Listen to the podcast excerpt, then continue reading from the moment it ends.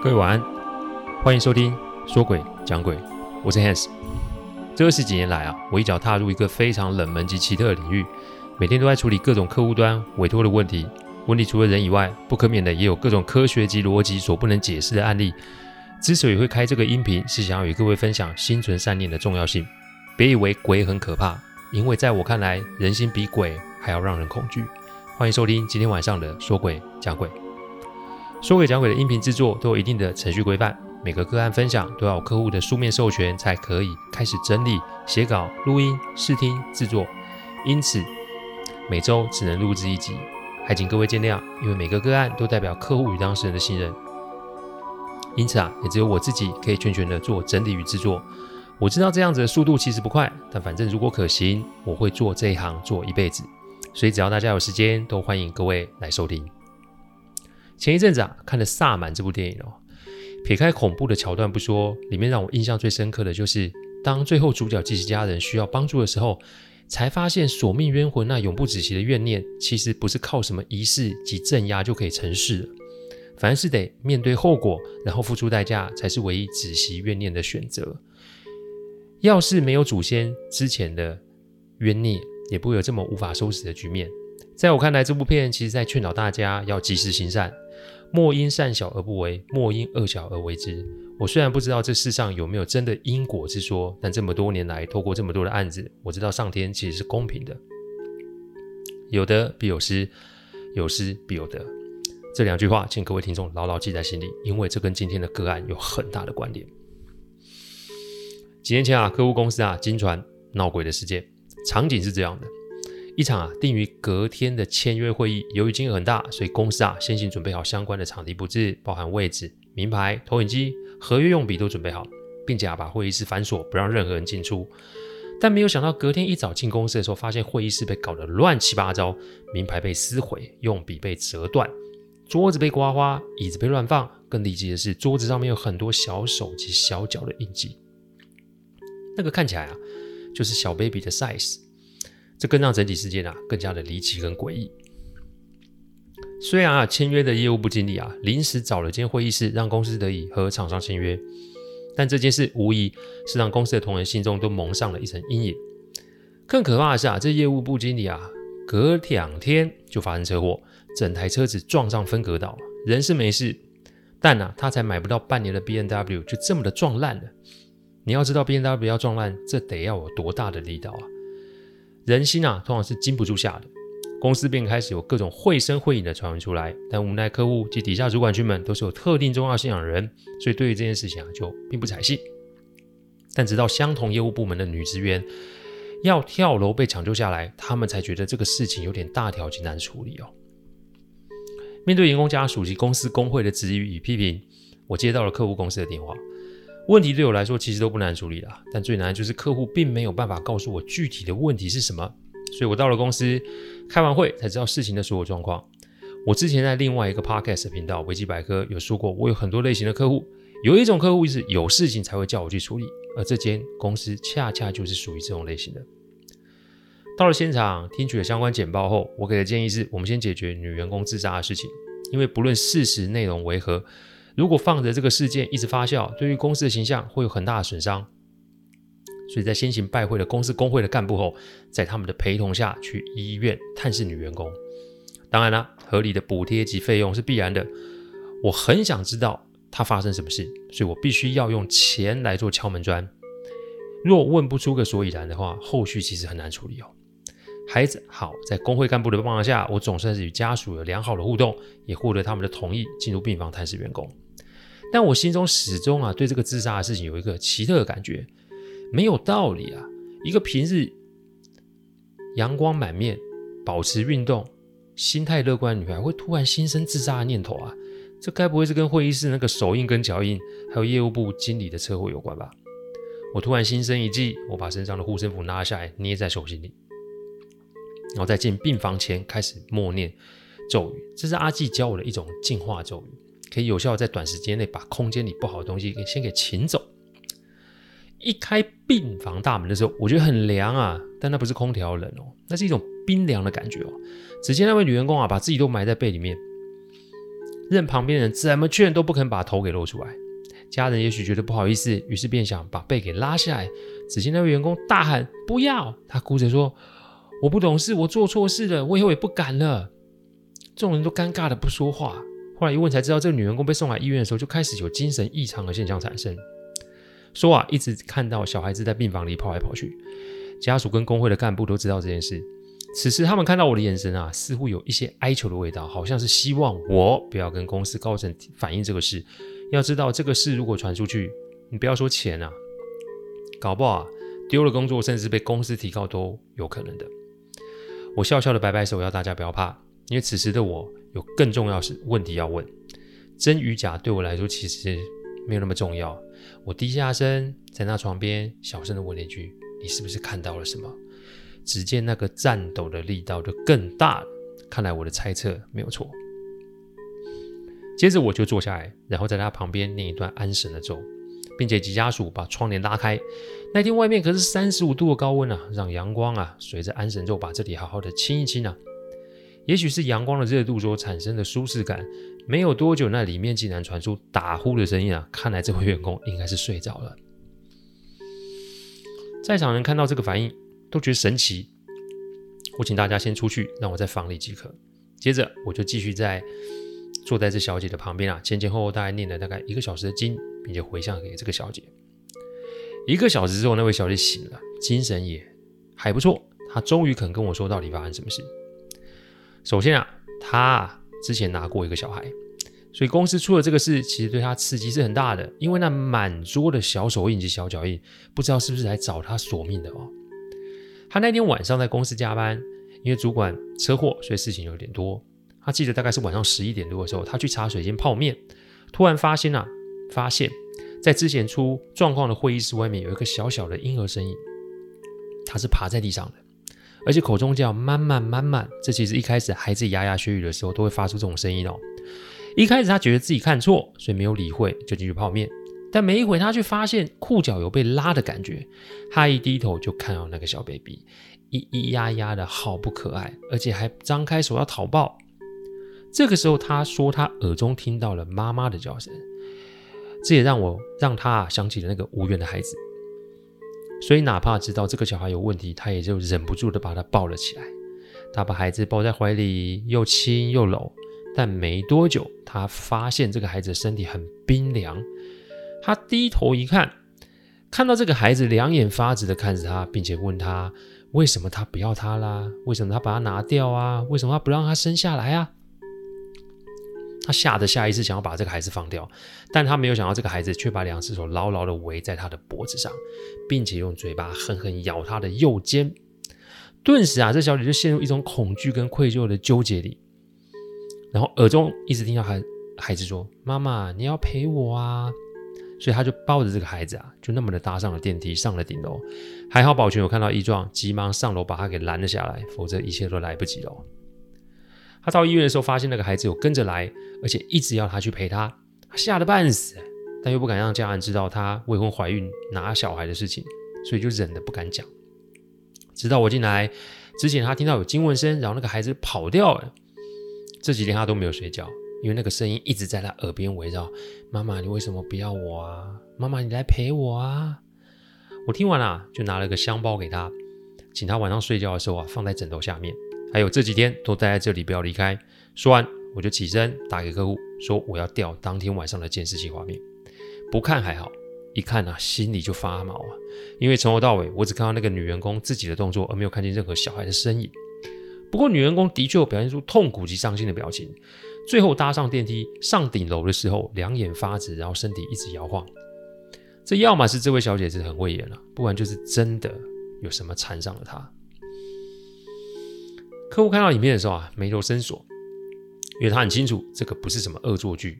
我淡淡的说，我淡淡的跟客户说啊，我在医院做的一些处置，接下来就要看他怎么做了。因为他的宗教信仰是可以有其他的方式来做应对。这么多年下来，我养成一个习惯，那就是我做我会做的事，但我绝对不论断我不懂的事。意思是我不会批评别人或做无谓的比较，因为解决客户的问题绝对不可以让客户陷入两相为难的境地里，特别是处理这类的案子。对手啊，现在可以说是看不见、闻不到、摸不着啊。如果你还要在那边耍一些有的没有的心机，只怕会让客户有更大的风险。因此，把决定权留给客户是一个必要性的处置动作。客户想了一下，就说：“我最近要出国出差，所以这档事啊，留给你处理吧。我只要对他单独报告，该怎么处理就怎么处理，他会授权给我。” OK，反正事情来了就想要自己要出差嘛。不过这也没办法，这就是工作，所以我就接了下来。当然了，我就打了电话给阿纪。阿纪听了听，就说：“你有没有什么想法？”我说：“这应该不会是巧合吧？”所以我想要先去找那位出车祸的主管，因为先是会议室的被弄乱，主管出车祸，员工要自杀，而且其中的两个事件里都有小孩子的踪迹，所以就顺着这个事件往源头摸上去，说不定可以摸问到一些问题哦。主管回家了，所以呢，我就直接去他家找他。他住的是一栋透天厝，有庭院及停车格，看起来非常宽敞。我先请客户打电话给这位主管，说我会过去找他，因为我要看行车记录器及询问他出车祸的原因。不过，当我一走到门口的时候，我便发现这个庭院的门口有法器啊，住宅的门口有贴符。依照上面的颜色来看，其实是最近才贴上去的。不过，当我仔细看庭院四周门栏的时候，我发现上面有很多白色的小手印，而且是从正门到后门的门栏都有，很模糊，所以我也不敢断定是不是。不过这应该也不会是巧合才是。按了门铃，主管出来开了门，他的神色十分憔悴。一进客厅啊，看到很多的家庭照，原来还有三个小孩。不过看这个现场凌乱的样子啊，家人们应该都不住在这里了才是。我盯着这位主管，还没多久他就开始回避我眼神。我请他把手伸出来，然后我放了护身符在他手上，并且紧握住他的手。我开始念安神咒，没多久他有点痛苦，想要挣脱我的手。不过啊，被我死死的扣住，大约念了五分钟，他那种痛苦的神色没了，有一种类似虚脱，嗯，应该说是解脱的感觉。他第一句话就证明了我的想象不假。他说：“顾问，请问我可不可以睡一下？我已经好几天没睡了。”说完就睡着了。我这一坐啊，就是五个小时啊。等他醒来的时候，外面已经是晚上了。他开始变得非常的慌张。感觉下午啊，我在外面看的那些痕迹，应该是跟会议室里面的是同样的东西。他抓着我，害怕的一直抖。我看着他说：“你有没有什么事要跟我说啊？你最好乖一点哦，因为我不确定待会你这里会有没有什么事情发生。当然啦，来之前我为求保险，我请了一位认识的师姐，她在之前的案例有出现过哦。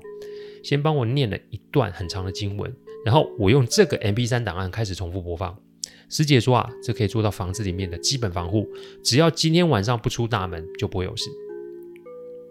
这个时候你说不怕是骗人的，不过还是老话一句，我来是救人及解决问题，再加上亏心事也不是我做的，所以我其实也没什么好怕的。我放好经文的 MP3，为求保险，我还带了充电器哦，就等着那位主管说实话。我问他出了什么事，他说那天开车啊，本来没有什么状况，但后来他发现。前面突然出现一群在地上爬的小 baby，他来不及反应，说好之后撞上路边的分隔岛。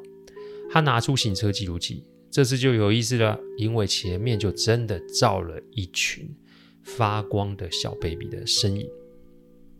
接着我就听到庭院大门被推开的声音。主管说：“他们又来了，这几天都是这样，而且都问同样的问题：什么时候来陪我们呢？爸爸什么时候来陪我们玩呢？”我的确有听到铁门被推开的声音，但我心中仍有很多疑惑，所以我就先不管那个声音，然后问他：“哎，你为什么那么怕？你是不是做了什么事啊？有的话赶快说哦，不然我没办法帮你哦。”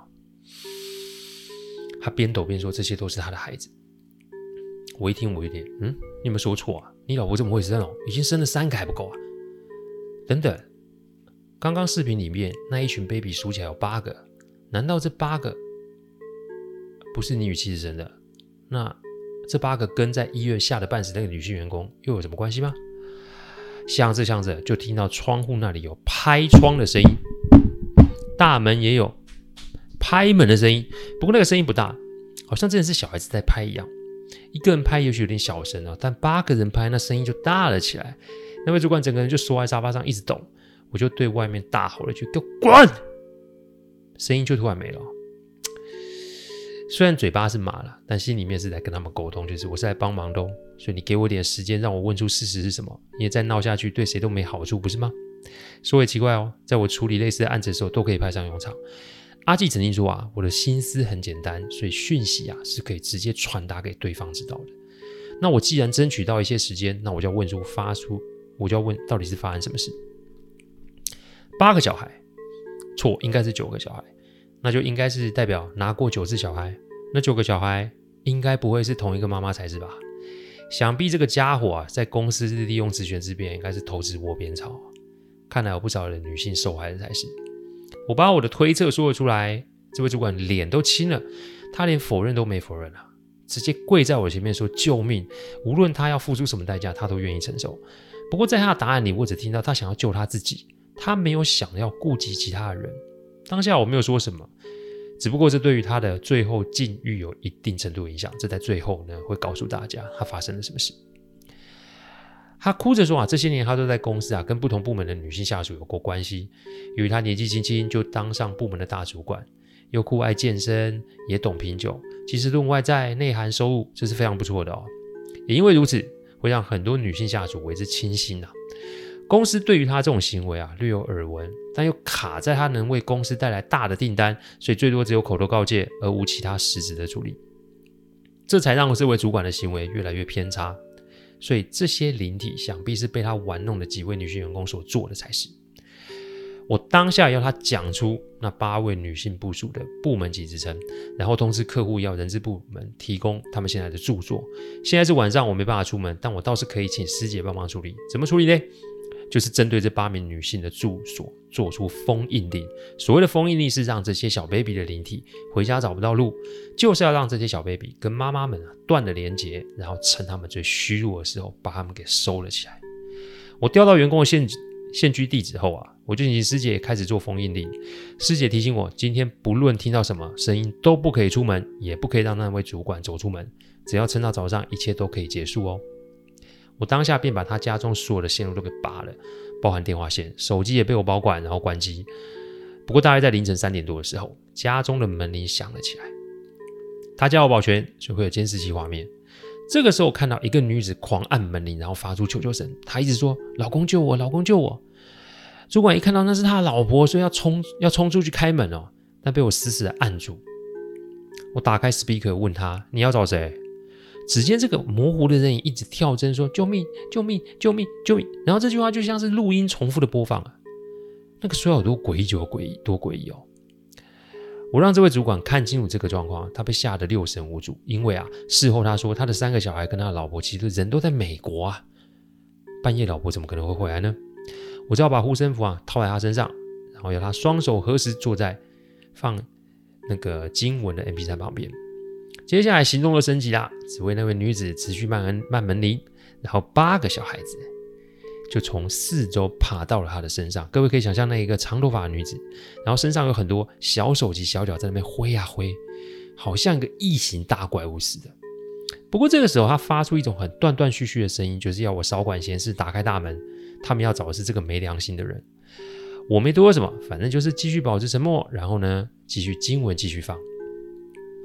六点多后，天亮了，师姐打给我说啊，哎，事情结束了，这些灵体啊已经被他请的天兵天将给收了，但依照我的请求是收服而不是灭杀。对我来说，他们也是有生命的哦，要不是大人的胡搞，也不会让这些孩子们变成这个模样。所以后续的处置就会非常的重要，而且医院还有一个要去处理呢。